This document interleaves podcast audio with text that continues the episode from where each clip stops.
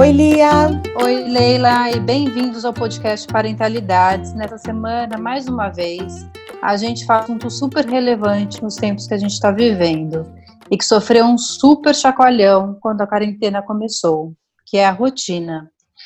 Parece que, eu não sei, mas eu sinto assim, vocês depois me falem se vocês sentem igual, mas parece que um trator passou sobre a gente, né? Quer dizer, assim, tempos de normalidade. É, às vezes é difícil se manter consistente na rotina, agora parece que a gente tem que começar do zero e ter muita flexibilidade e começar do zero todo dia, né? Quer dizer, todo dia é um novo dia, apesar de ser igual.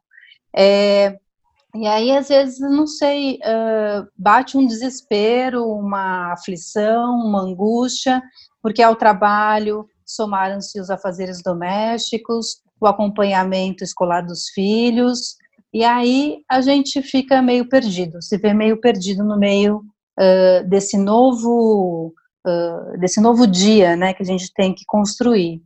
E aí a gente fica pensando quais são as prioridades do dia, como estabelecer um ritmo, qual outra relação que a gente cria com o tempo. E aí para falar sobre essas e muitas outras questões, a gente convidou a Michele Prazeres, que é jornalista e educadora. Ela é, é idealizadora do Desacelera São Paulo, iniciativa que celebra a cultura slow e se define como uma desaceleradora de pessoas e negócios. Bem-vinda, Michele. Queria Bem saber se você pode explicar melhor para a gente é, o que, que você faz. Obrigada, Lia. Obrigada, Leila, pelo convite para estar com vocês é, no Parentalidades. É, o Desacelera SP, né, o que a gente chama carinhosamente só de Desacelera, ele é uma, a gente diz que é uma desaceleradora de pessoas e de organizações ou negócios, porque a gente nasceu como um guia para desacelerar na cidade de São Paulo, e hoje a gente tem um braço educativo, que a gente chama de Escola do Tempo, que a gente atua dentro de empresas e organizações para o que a gente chama de criação de culturas de cuidado, e a gente tem um braço que é o movimento mesmo Desacelera. É, a gente tem parceiros da rede Desacelera São Paulo, que são projetos, pessoas, empreendedores, que estão construindo a cultura do movimento Slow por aqui. E a gente realiza eventos de sensibilização e de para dar visibilidade também para essa causa, digamos assim, aqui na cidade de São Paulo. Então, é, o, o que a gente faz no Desacelera, na verdade, é produzir informação e fazer formação com as pessoas e capacitação e sensibilização para que elas entendam um pouco o que é a cultura slow e para que elas possam exercitar isso no dia a dia, né? A gente costuma dizer que o slow, ele não é o ser devagar, porque, bom, até tudo isso acontecer com a gente, né? Porque depois de tudo, de todo esse rebuliço aí na nossa vida, falar em parar era uma aberração, né? A gente brinca uhum. que a gente se sentia muito estranho em qualquer lugar que a gente ia e, falar, e falasse do slow. Agora, falar em parar está até fazendo sentido para algumas pessoas, para quem isso não fazia o menor sentido antes, né? Verdade. Então, é, o, o devagar, ele não é necessariamente, o slow, ele não é necessariamente o devagar.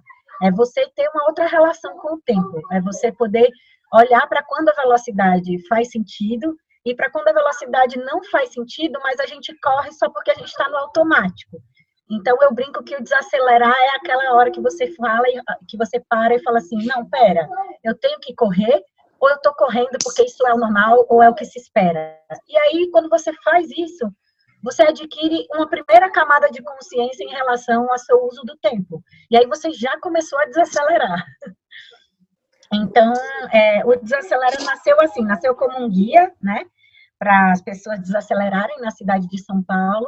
E como eu sou jornalista, educadora e pesquisadora, comecei a pesquisar isso, o Desacelera foi se expandindo e hoje ele é, é, ele tem vários tentáculos, digamos assim, né? E tem esse braço de movimento mesmo, de coletivo, e tem esse outro braço que é mais formativo e de produção de conteúdo sobre a nossa relação com o tempo, o que a gente chama de consciência temporal e como que a gente pode cuidar disso no nosso cotidiano e na nossa vida.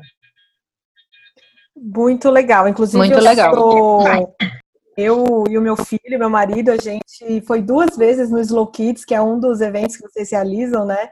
Muito legal, muito incrível, uma outra relação com brincar, com espaço. Sensacional, sensacional. Esperamos o próximo depois dessa loucura toda.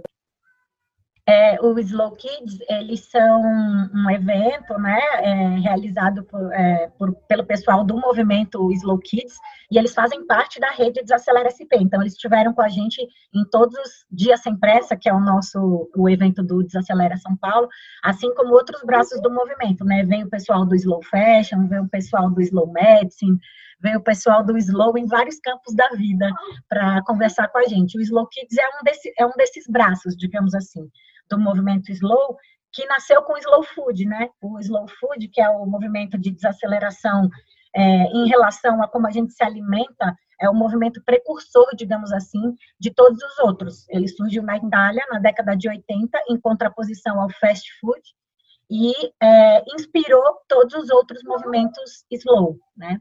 A partir das, das prerrogativas aí do movimento slow food, que é o alimento bom, limpo e justo, né? E tudo que é devagar, pequeno e local, ou seja, que é uhum. comunitário, que é devagar, que favorece as relações de convivência, né? que favorece as sazonalidades e as estações do ano, a gente respeitar o tempo da natureza e se relacionar mais com isso, né? Muito legal. Eu queria começar nossa conversa trazendo aqui um artigo que eu estava lendo agora há pouco, é, do New York Times, cujo título é o seguinte: Stop Trying to Be Productive para de tentar ser produtivo.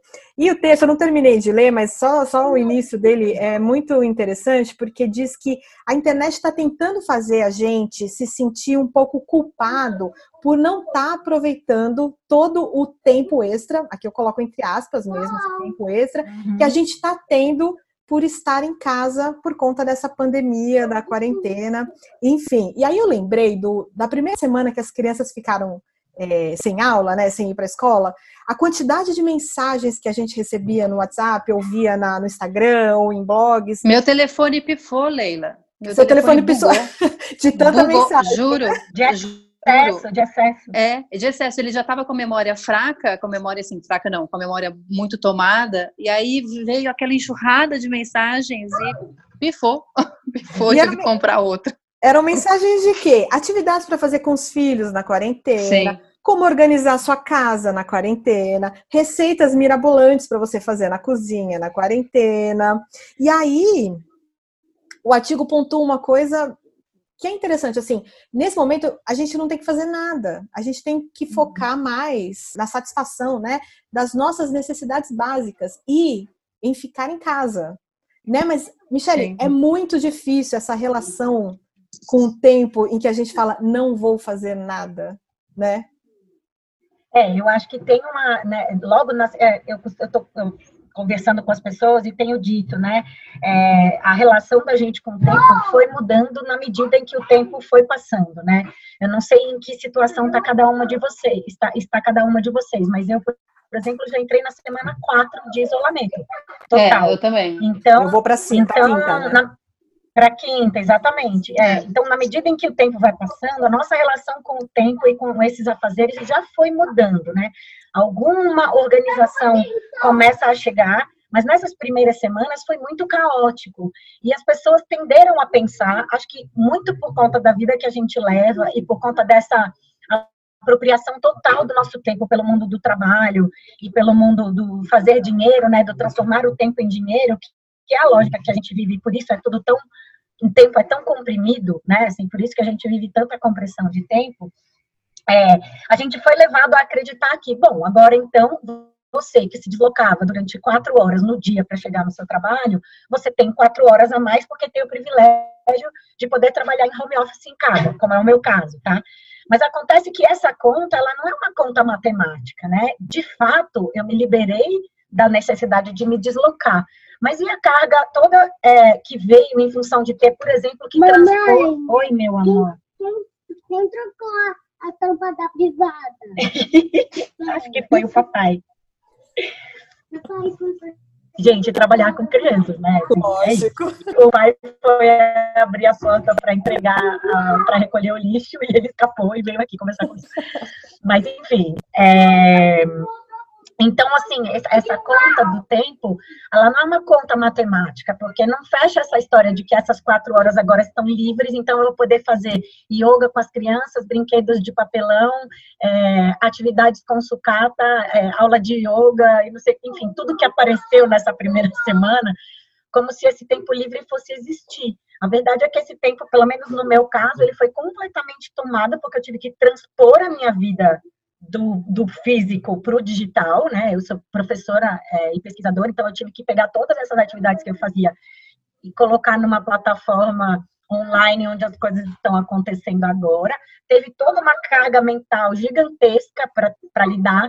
Teve a transposição das atividades da escola das crianças para dentro de casa, então eu tive que criar horários no dia em que eu ia lá sentar do lado do mais velho, né? Porque o mais novo não tem atividade ainda é, o que eu acho maravilhoso, né? Educação infantil realmente é, tem vídeos, né, com mensagens e coisas do vínculo e do afeto da escola, mas não tem atividade. Uhum. Mas tinha todo esse combo de coisas que ocupou esse nosso tempo que supostamente estava livre. Né? Sim. E aí eu acho que, além disso, tem a coisa da gente, a gente vive tão no automático da pressa, da correria, de ocupar esse tempo, que a nossa tendência foi, de fato, e agora, como eu vou ocupar as crianças? Quando, na verdade, até fiz um post sobre isso no Desacelera, é assim, as crianças precisam estar cuidadas, elas não precisam estar ocupadas 100% do tempo, né? E o cuidadas também quer dizer que eles vão aprender é, a lidar com novas coisas também, né? Então, assim, agora quando o Chico vem aqui me solicita e eu falo, filho, só um minutinho que a mamãe tá, tá trabalhando, ou que a mamãe tá numa reunião, ou que a mamãe tá numa conversa e eu não posso te atender agora, ele vai também começar a entender que o adulto não está sempre de prontidão para atender é, o desejo dele. Ele vai ter que desenvolver alguma tolerância com essa coisa da espera, porque está todo mundo esperando, né? Então, é, do mesmo jeito que a gente está aprendendo e que tudo é uma novidade e que, como a Lia falou, né, todo dia uma novidade se apresenta, então não tem rotina possível, não tem hábito possível, né?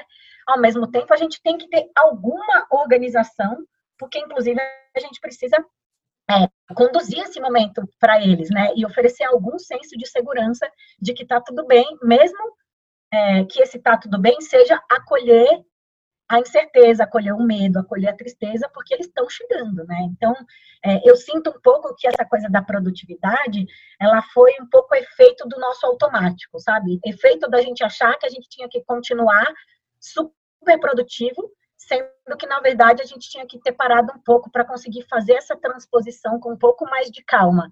E aí a sensação que eu tive, não sei vocês, foi de que na terceira semana estava todo mundo exaurido, uhum. porque as pessoas realmente não deram conta de manter os níveis de suposta produtividade, os supostos níveis de produtividade que eles teriam que segurar a onda antes, né? Então as pessoas estão constatando na prática que, que essa produtividade ela é ela não é que ela ela é outra, né? Eu acho que a gente uhum. vai ter que produzir de um outro lugar e, e, chegar a outras normalidades, né? Que a gente considera normalidades depois de tudo isso acontecer nas nossas vidas. É, e eu fico, assim, é, a gente não sabe quanto tempo isso vai durar, né? A verdade é essa. E aí eu fico um pouco sem saber o que pensar direito, porque eu acho ótimo o convite de repensar nossa relação com o tempo. Mas eu também fico pensando se não é uma fonte de angústia e pressão sabe? Que nem você estava falando, pegando esse gancho, né? Aproveita esse período para cozinhar e se alimentar de forma saudável, para fazer exercício, para meditar, para fazer brinquedos super criativos com seus filhos, para repensar uhum. sua relação com o tempo, entra um pouco nessa to-do list. E aí são todas uhum. ótimas e necessárias sugestões, né? Mas às vezes é meio opressor a gente se sentir obrigada a fazer tudo isso, né? Como que a gente não cai nessa armadilha? Né? A quantidade de lives que estão acontecendo, né? É, é, uhum. E aí as pessoas ficam. É esse, esse negócio de rede social também, nesse, nesse momento, como em todos os momentos ajuda e atrapalha, né? Então você vê todo mundo assim, ai, porque aí hoje eu fiz exercício com não sei quem, não sei o que na live e tal, e pananã, e a yoga, não sei o que. Você fala, gente, mas eu só consegui varrer a casa. e olhe lá. Entendeu? E fazer o almoço. É a hora do possível, um, né? Nada né, um nada, mas, mas esse, esse sentimento de opressão me acomete. Então, como que a gente não cai Acho que armadilha, acomete todo mundo, né? Ele, assim, eu, um, do- um dos posts que eu fiz logo no comecinho era assim, gente, quarentenas, no plural, tá? Cada quarentena é a sua, cada isolamento é o seu, cada família é, ou cada pessoa, cada indivíduo tem a sua própria condição, né? Uns ma- mais privilegiados, outros menos privilegiados, mas assim, não fica prescrevendo coisas, porque essa história de você ficar dizendo o que o outro deve ou não fazer é muito desrespeitoso com o contexto de cada um, né? Uhum. Então, é, mesmo, mesmo fora desse contexto todo, né, quando a gente começou a pesquisar e a falar sobre o desacelerar, tinha muita gente que tem muita gente que questiona, né, e fala assim, escuta, eu corri a vida inteira, eu cheguei onde eu cheguei porque eu corri, então eu não tô a fim de desacelerar, de pensar minha relação com o tempo. E a gente costuma dizer, beleza, se você está feliz e confortável é, desse lugar, desacelerar não é uma questão para você. Agora, grande parte das pessoas que chegam para conversar com a gente contam que estão ansiosas, que estão deprimidas, ou que estão chegando no limite, ou que já sofreram burnout, ou que sofreram uma doença grave, ou que só acordaram para a questão do tempo quando perderam alguém. Enfim, te, deixou chegar numa situação limite para pensar na relação com o tempo. E o que a Uhum. gente diz é: não deixa essa situação chegar. Se isso vale para o normal da nossa vida, imagina para esse momento que a gente está vivendo, né? Quem somos nós para prescrever algo para as pessoas? Então, se não te incomoda, eu acho que você não tem nem que olhar para isso.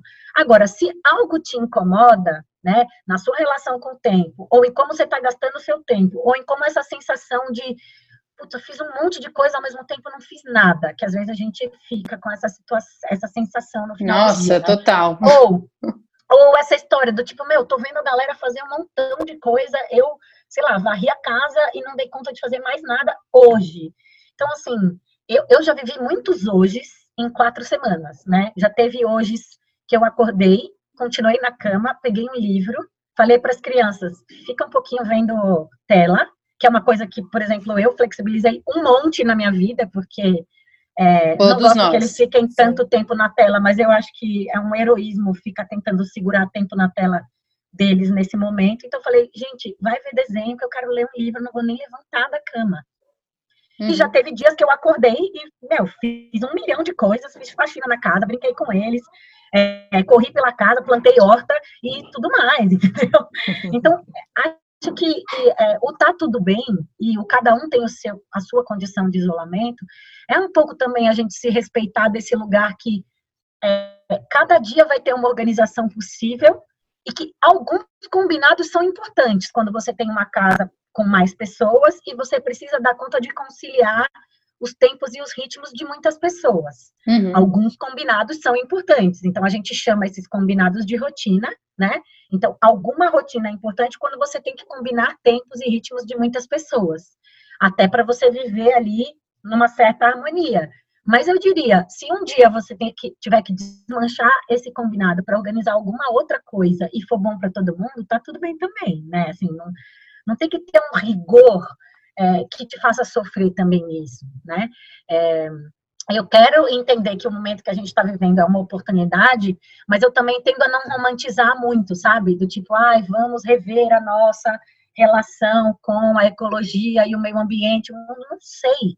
É, uma das minhas hipóteses, por exemplo, é de que quando tudo isso acabar, as pessoas vão querer correr para dar conta do que elas acham que perderam, entendeu? Do tempo perdido. O que vai ser muito pior É. para o planeta É. e para nós do que o que a gente vivia antes. É, eu então, tô com essa impressão. Estão não, porque a gente vai sair dessa quarentena e vai ser um mundo diferente. Eu não tô conseguindo enxergar ah, eu também não consigo enxergar isso ainda. né? ainda. É, tal, não sei, É. né? Talvez venha com mais tempo, não sabemos. Isso. Mas eu acho que o que o que está pegando, né, e que oprime, digamos assim, me oprime também essa coisa do use seu tempo para, né, são esses verbos imperativos, né? São verbos de prescrição. Então, faça isso, faça aquilo, realize não sei o quê, faça agora. E aí você fica, gente, como assim? Eu não estou conseguindo fazer nada, as pessoas estão conseguindo fazer. É. E aí, na verdade, eu acho que é cada um lidando com a sua própria condição, olhando para o seu dia. Aqui a gente organizou as coisas de um jeito, a gente viu que não, não deu, aí a gente parou, repensou, reorganizou. A gente fez uma conversa com as crianças, envolvendo eles, perguntando em que tarefas eles ficariam confortáveis de ajudar. A gente deixou isso, esses combinados fixados na, na geladeira e a gente rever esses combinados sempre, porque é isso, as coisas também vão. A gente sentiu que para a gente, no tempo, as disponibilidades e as disposições foram evoluindo, então para eles também, né? Eu percebo eles com o tempo mais enérgicos, né? Mais ansiosos. É, então a gente está cuidando disso também, né? Não tem por que encher as crianças de tarefa e não pensar mais nisso. Ou deixar eles sem tarefa nenhuma e não pensar mais nisso. Uhum, Enfim, acho que as, as, crianças também fazem parte dessa, dessa casa que precisa de uma organização e que precisa atender a todo mundo que está aqui, né? Então, é, eu diria que alguma organização precisa existir, mas essa organização é de cada família e precisa respeitar cada contexto, né? Sim, sim. É, inclusive, eu queria até dar um testemunho aqui que essa semana eu acabei. A gente também fez uma rotina na primeira semana que durou dois dias. Aí, porque foi quando chegaram as lições, quando chegaram as lições virtuais, né, as aulas virtuais da escola, e, e aí eu percebi que não, não, não daria. Então, hoje a gente tem duas, três coisas, na verdade, pré-determinadas, que são os, os, momentos em que ele faz essas, essas aulas, que começou a ficar muito também, assim, volume, então a gente dividiu em uma parte de manhã para poder brincar, e uma parte à tarde para poder brincar, e a hora do almoço. No restante, é, houve uma flexibilização e está funcionando bem. Mas essa semana, realmente na terceira semana, concordo com você, é, foi a semana que eu dei uma surtada, surtada assim, eu sentei na frente da televisão e eu joguei videogame. Eu, durante duas horas. eu precisava disso. e faz parte, né? E essa semana eu trouxe o, o meu marido, que é um cara que assim, tá trabalhando aqui alucina, alucinadamente é, e, e, participa muito, assim, ele faz muitas coisas em casa, coisas da casa mesmo. E eu trouxe o meu filho para isso. Desde a semana passada. Vamos, é, você agora, você vai arrumar a sua cama. Então você já coloca a mesa, você também vai tirar a mesa, porque estava muito, é, fica tudo em cima da gente, né? E aí a minha relação com o tempo não estava legal, porque eu chegava no final do dia e falava, gente, passou um caminhão por cima de mim, um trator, um atrás do outro, eu não tive tempo para fazer nada, é, não uhum. tenho saúde mental nesse momento, eu só quero que o dia acabe. Uma uhum. outra resposta a isso, a essa flexibilização, é um, é um controle, é tentar controlar cada momento do dia, o que também uhum. gera um estresse muito grande, né? O que, que, vocês é. acham? Vocês são mais. Eu sou um pouco controladora. Em momentos de estresse, eu tento, tento controlar um pouco mais. Mas eu percebi que também não dá. Não, é tão estressante quanto. É engraçado. Esses dias eu postei no, nos nossos, nas nossas redes o episódio é, do podcast Desacelera, né? Entrevistei um, um pediatra, o Cacá, e ele me falava que a metáfora dele para esse momento é: estamos vivendo um grande puerpério, um grande pós-parto da humanidade. Com certeza. Né? E, e é um período muito parecido, mas eu falo, quem viveu o isolamento social do puerpério está tá lidando bem com algumas questões que estão se apresentando, porque a verdade é que a gente fica com essa sensação de. Eu lembro até hoje do pai do meu mais velho chegar em casa e falar: O que, que você fez hoje? Eu falar: Amamentei. E eu ficar com ódio de ter que responder isso para ele. Porque eu tinha amamentado o dia inteiro e não tinha feito mais nada, nem conseguido tomar banho, entendeu? É. E aí você fala: Putz, realmente é a mesma sensação às vezes, né? De que você é. tá isolada num tempo e num espaço que você só quer que acabe, né? E que, e que do, esse durante, né, é uma uma espera sem fim e ao mesmo tempo, e ao mesmo tempo uma sensação horrível de incerteza que te faz sim ir para o controle, né? Ontem, ontem mesmo eu postei sobre isso, Leila. Eu falei, o, o, momento requer cuidado. Cuidado não é controle e controle não é cuidado. Então, assim, Exato. eu sinto que a gente tem que cuidar, mas eu sinto que as nossas estratégias de cuidado elas têm muito a ver com a tentativa de organizar tudo numa rotina, de controlar tudo, e que às vezes essa é a saída mais automática, né? Ocupar as crianças construir uhum. os horários da casa, fazer uma agenda. A gente tenta se prender às nossas concepções de segurança, que Sim. tem a ver com controle normalmente, né? Uhum. Porque às vezes o mundo lá fora pede isso também, né? A gente às vezes tem uma rotina muito rigorosa no dia a dia, porque a gente tem horários rigorosos de trabalho, de escola, de né, que estão fora, no mundo fora. Acontece que agora a gente está com tudo dentro, né? A gente comprimiu a vida, a, a educação, o trabalho, e todo o resto no espaço-tempo da casa e da rotina doméstica. Então, é. a gente está com a possibilidade de reorganizar essas coisas, né? Mas a gente tende a reproduzir a lógica do querer Sim. controlar, né? Sim. É, e aí tem, tem, tem uma coisa bonita também que eu fiquei pensando enquanto você estava falando, né? Que aqui em casa eu tenho filhas de 9 e 11 anos, né? Uhum. Então, elas já seguem um pouco o nosso ritmo é, das refeições e tal. E aí, é, assim, o que aconteceu foi naturalmente, é, claro que dia de semana, né? Às vezes a minha mais velha tem compromissos escolares, etc. Tal. Mas, é, naturalmente, assim, a gente acabou indo dormir mais tarde, a gente acorda mais tarde, às vezes a gente nem almo, a gente toma um café da manhã tardão e, e, e almojanta, é, esse negócio ficou todo meio uh, não não desarranjado, né? Desarranjado no sentido de uh, olhando para a rotina anterior, que era super cheia de horários, é, para justamente cumprir esses horários externos, né? Que você se referiu.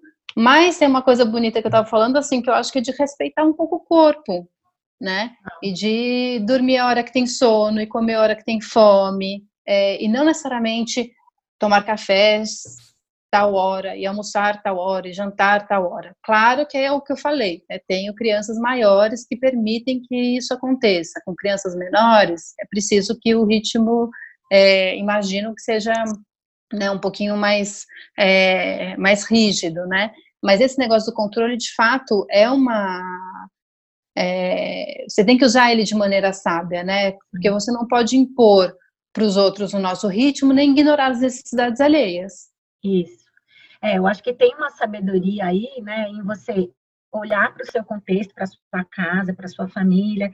Acho que isso, né? Aqui eu tenho um de oito, um de três. Então, é, são, são ritmos e demandas muito específicos e de fases bem diferentes. Uhum. Então, é, que, que, organização é possível e que flexibilização é possível, né? Porque isso também é gostoso e fazia muito tempo que a gente não fazia isso, tipo, de estar tá as duas refeições, todo mundo na mesa, convivendo, conversando, e eu sinto que eles estão muito mais confortáveis para apresentar as próprias questões.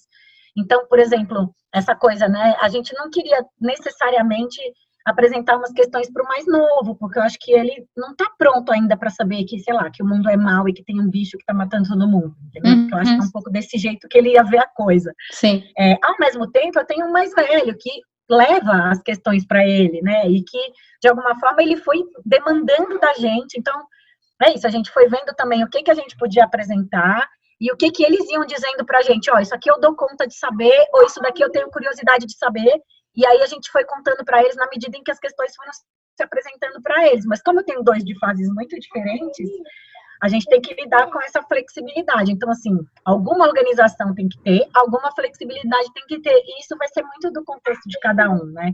O Kaká, nessa entrevista, ele também me do podcast, né? Ele também me falou assim, a metáfora, a metáfora do pós-parto também é boa, porque esse momento ele é um ele é um entre, né? Ele parece uma espera, mas na verdade a gente não não está esperando nada, porque a gente não sabe nem o que esperar, nem quando isso vai terminar. Sim. Então ele é uma espera diferente, porque se durante a gente não sabe quanto tempo, de quanto tempo esse durante é, ao mesmo tempo quando a pessoa me fala assim, ah, mas vai passar, é, é, a mesma coisa que a gente se sente quando a gente se sente agredida, que alguém fala assim, ah, no pós-parto, né, e fala assim, ah, uma hora passa. Sim. Gente, eu ficava com uma raiva quando alguém me falava isso, porque a minha sensação até hoje, eu costumo brincar, né, é, de que a minha definição de pós-parto é o resto da vida depois do primeiro parto. Então, assim, até hoje, o pós-parto nunca passou. então, assim, não vai passar. Para passar, a gente tem que atravessar, foi o que ele me falou, né? Então, assim, a gente tem que encarar essa história como uma travessia, mas a gente também não pode achar que essa travessia é a gente sentar e esperar que uma hora vai passar. Não, é, tem, tem vida dentro dessa espera, e se a gente não viver né, cada dia o que a gente acredita, o que a gente quer que seja a nossa vida, a gente vai ficar fazendo o quê, né? Do tipo emburrado, ou quieto, ou sem conseguir agir, ou desesperado, né? Ou com medo, ou diante dessa incerteza imobilizado. Enfim, eu acho que o medo, a certeza e o imóvel fazem parte desse durante, mas eles não podem ser é, a regra, né? Então. É, eles não podem te dominar, né? Não podem te dominar, exatamente. É. E eu sinto que tem situações mais e situações menos desafiadoras nesse sentido, né? Sim. É, cada um é cada é, um. E eu estava conversando com a Leila esses dias, né, que a gente estava vendo nos grupos de WhatsApp das, das escolas, né, a mesma dor dos pais, né? É, quer dizer, como que eu dou conta de tudo? Tá difícil, né? Quer dizer, aí o gatilho, no meu caso, foi uma, uma, uma tarefa da aula de artes, no meu caso não, no caso da, da classe, né? Uhum. É uma tarefa de artes que pedia para os pais é, fazerem biscoito com os filhos. Aí foi a deixa, né? Quer dizer, a mãe falou assim, pô, sabe, tem que trabalhar e não sei o quê, tananã, tananã, ainda tem que fazer biscoito com meu filho, não tá dando. Vocês também, como é que vocês estão por aí, né? Eu, na verdade, não tinha nem visto essa tarefa, então falei, bom, sabe também, qual é a pressa, né? Deixa para o final de semana. E aí um pai muito é, tranquilamente assim falou assim, gente, tem gente que está na faculdade que vai se formar sem essas aulas, sem três meses de aula. Essas crianças estão no quarto ano, relaxem. A gente está fazendo ainda as tarefas da semana passada. Por que vocês estão com pressa, né? O que eles estão perdendo? Então, de fato, é uma é uma ressignificação do tempo, é, das prioridades, né? Do que a gente acha que do, do aprendizado, do, enfim, a gente tem que é um é, é, é de fato uma, uma aprendizagem para a gente, né? Total, assim, é, é, a gente no, no Desacelera costuma fazer nas nossas oficinas que a gente trabalha a história da consciência temporal, essa brincadeira, né, das prioridades e das urgências. E me parece que as pessoas é, pegam as urgências que são do mundo, que são de fora, é, que vem de fora para dentro, né? E elas não conseguem. É, é, tanto excesso, é a mesma coisa do telefone, né? Tanto excesso, a gente fica com tantos aplicativos em segundo plano rodando e consumindo a nossa bateria, que a gente não consegue realmente todo dia acordar e falar assim: então tá, então prioridade hoje é o, é o que a Leila falava no começo: a prioridade é me manter saudável, me manter vivo, cuidar dos meus filhos, fazer comida. Uhum. É, se eu conseguir dar conta disso, já está ótimo. Se eu conseguir, além disso, trabalhar e entregar o que eu tenho que entregar no trabalho, ótimo. Se eu conseguir, além disso, ajudar o meu filho na tarefa, ótimo. Se eu conseguir, além disso, fazer faxina na casa, ótimo. Mas essas coisas, elas vão entrando numa escala, né? E eu acho que é, algumas pessoas têm bastante dificuldade de olhar é, né? Não pode. É, teve um meme que circulou esses dias que foi isso, né? Você não pode ir para fora, você está sendo obrigado a olhar para dentro. Uhum. E eu acho que tem algumas pessoas que realmente não é por é, incapacidade ou por nada, mas realmente operam na frequência, né? Desse hábito do automático, dessa frequência da pressa. Então, assim, chegou a tarefa, tem que entregar. A pessoa nem fala, não, pera, por que, que eu não posso entregar depois? Ou por que, que eu não posso atrasar isso? Então, do, de tudo que eu tenho que fazer, isso daqui é o que pode atrasar. Né? E, que, e tudo bem. Né? Então, assim, as pessoas não têm o hábito de se fazer é, essas, essas boas perguntas, né? De tipo, eu tenho que entregar isso agora, essa velocidade, essa pressa, é só porque eu acho que todo mundo em comportamento de é, normose, né, e de, e de manada, né, tá fazendo, ou eu realmente tenho que fazer? Quando a gente se faz essas perguntas, normalmente a gente consegue chegar no que são essas prioridades, que são coisas que são importantes para nós, e seja porque é, eu tenho que ganhar dinheiro e pagar boleto, seja porque é uma coisa que me realiza, seja porque eu estou afim de Sim. fazer, mas são prioridades, ou é porque o mundo está gritando que eu tenho que correr e que essas são urgências colocadas por essa história toda da pressa que a gente vive como coletividade, né? É, e aí eu costumo dizer também que a, a saída para isso, ela também não vai ser individual né? A Lia falou assim, não pode ser mais uma obrigação desacelerar, né? Então, é, a gente nunca pensa que o desacelerar é só uma questão do indivíduo escolher, né? Não é isso. A gente acha que tem escolhas possíveis, né? Algumas escolhas são possíveis, para algumas pessoas mais, para outras pessoas menos, mas a pressa, ela é uma questão coletiva e hoje ela é uma questão de saúde coletiva. Né? Hum, então, uhum. a gente vê muita gente adoecendo de velocidade, adoecendo de pressa. Né? Então, não é uma questão só de escolher. Como humanidade, a gente não tem outra saída que não ir mais devagar, no meu ponto de vista, né?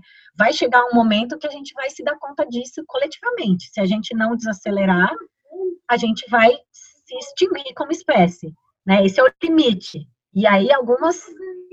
O movimento slow é um pouco isso, é dizer assim, gente, não deixa o limite chegar. Vamos cuidar disso agora, né? Vamos mais devagar, porque é, a gente não precisa consumir tanto, a gente pode consumir o essencial.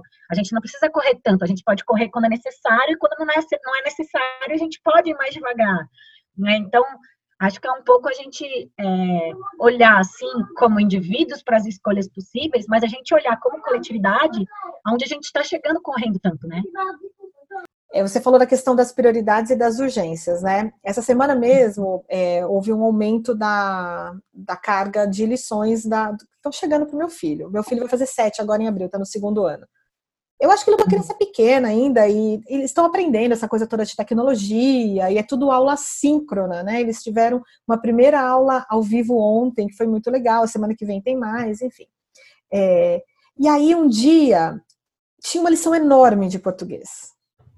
E eu, e eu vi as mães no, no WhatsApp todas falando que era muito longa, que as crianças estavam chorando, que eu falei, quer saber? Eu acho que, uhum. assim, eu não vou, não vou ser hipócrita e dizer que não estou preocupada com o ano letivo. Eu estou, sim, é, mesmo nessa posição de privilégio, meu filho está tendo aulas online e uma infinidade de crianças não estão. Mas essa semana eu tive o que já era uma preocupação para mim, virou assim prioridade número um que é a saúde mental dele. Então, é, se ele tiver que ficar quatro horas à tarde, sendo que já de manhã já fez um pouco de atividades, isso para mim nesse momento realmente não é o mais importante. A gente fez a lição no dia seguinte e aí todos os dias está ficando alguma coisinha para o dia seguinte. Eu mandei um e-mail para a coordenadora explicando: olha, meu foco nesse momento, é claro que eu quero que ele faça as aulas e participe, mas eu tenho uma preocupação com a saúde mental dele.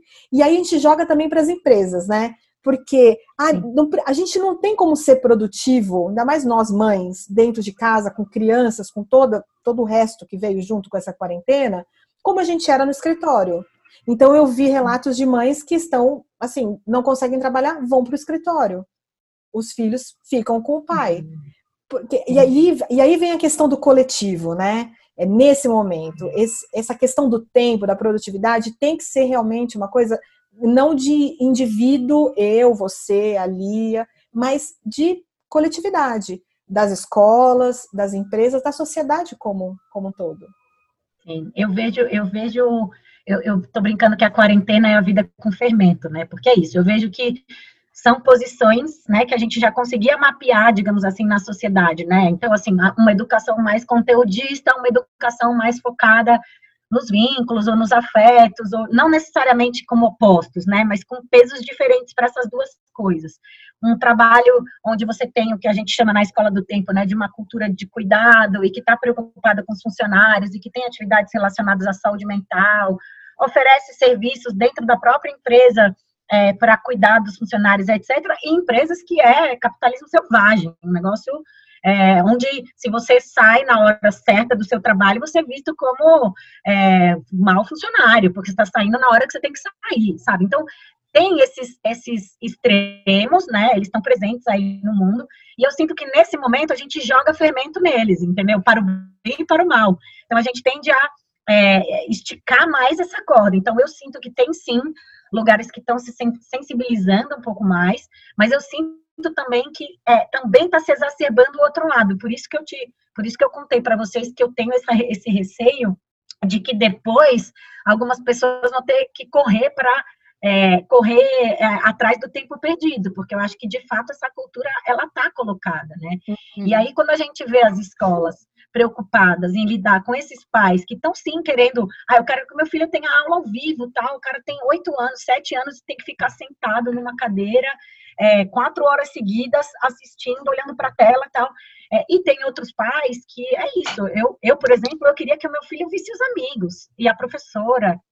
Eu queria que ele não perdesse, né, algum contato é, esse, o mais velho, né? O mais novo, ele olha os vídeos, ele brinca, a gente faz um monte de brincadeira que as educadoras sugeriram aqui em casa, mas é uma outra história, porque já era só é, convivência e cuidado e brincadeira, né? Então, é um pouco transpor isso para cá. O mais velho não, ele sente falta de estar com os amigos mais do que o mais novo, né? Ele realmente é, pega o meu telefone, usa para ligar. Tem essa coisa também de ser tolerante, né? Com uma coisa que putz, é chato. Às vezes eu estou usando meu telefone para trabalhar e ele, mamãe, posso ligar para o amigo? Então eu criei alguns horários em que ele podia fazer videochamada com os amiguinhos. Mas da escola eu sinto que é, é, isso, eu sou, eu sou do time de que não estava esperando muito conteudismo nesse momento, e eu estou preocupada, mas eu acho que, como a gente está vivendo isso no mundo, eu tendo a achar que a saída vai ser mais coletiva, sabe? Porque uhum. é isso, não é, não é possível, eu acho até possível, tá? Porque eu acho que essa cultura, ela tá aí. Mas, assim, quero acreditar que essas crianças não vão ser de nenhuma forma prejudicadas é, se elas é, perderem algum conteúdo nesse período ou se alguma coisa acontecer com esse ano letivo, né? É. Então, eu estava lendo outro dia um artigo eu preciso lembrar do nome do pesquisador, mas era um pesquisador que estava defendendo que a gente esticasse o tempo e que a gente juntasse 2020 com 2021 e transformasse tudo num grande ano, porque aí você diluía esse semestre em três e não em um, né? É, enfim, acho que propostas como essa tem que fazer, tem que tensionar essa cultura do ah, o segundo semestre vai, exigir, vai existir para compensar o primeiro, sabe? Porque eu tendo a achar que a gente vai é, justamente esticar a corda para as crianças e para quem já era um trabalhador, por exemplo, ou trabalhadora que tinha esse tempo super comprimido por uma lógica mais, mais perversa, assim, né, do uso do tempo, do rendimento e da produtividade. Pode tudo, como sociedade mesmo, né? E, e, quero acreditar que a gente vai aprender alguma coisa com isso que a gente está vivendo.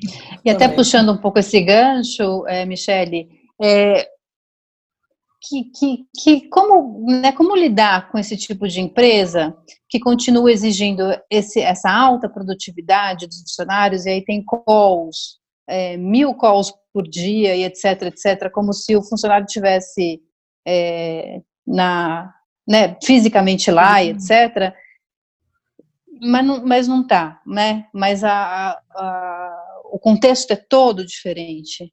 É, como, como que você lida com esse impasse, né, de, de, de, de é isso, uma, uma contradição, assim, né, quer dizer, o mundo está todo diferente, está passando por um momento muito sui generis, muito transformador, mas os, mas os calls continuam, né, quer dizer, então o que a Leila, aí fazendo o link com o que a Leila falou lá do começo, né, não, às vezes a gente, é, às vezes a gente relaxa com a nossa produtividade.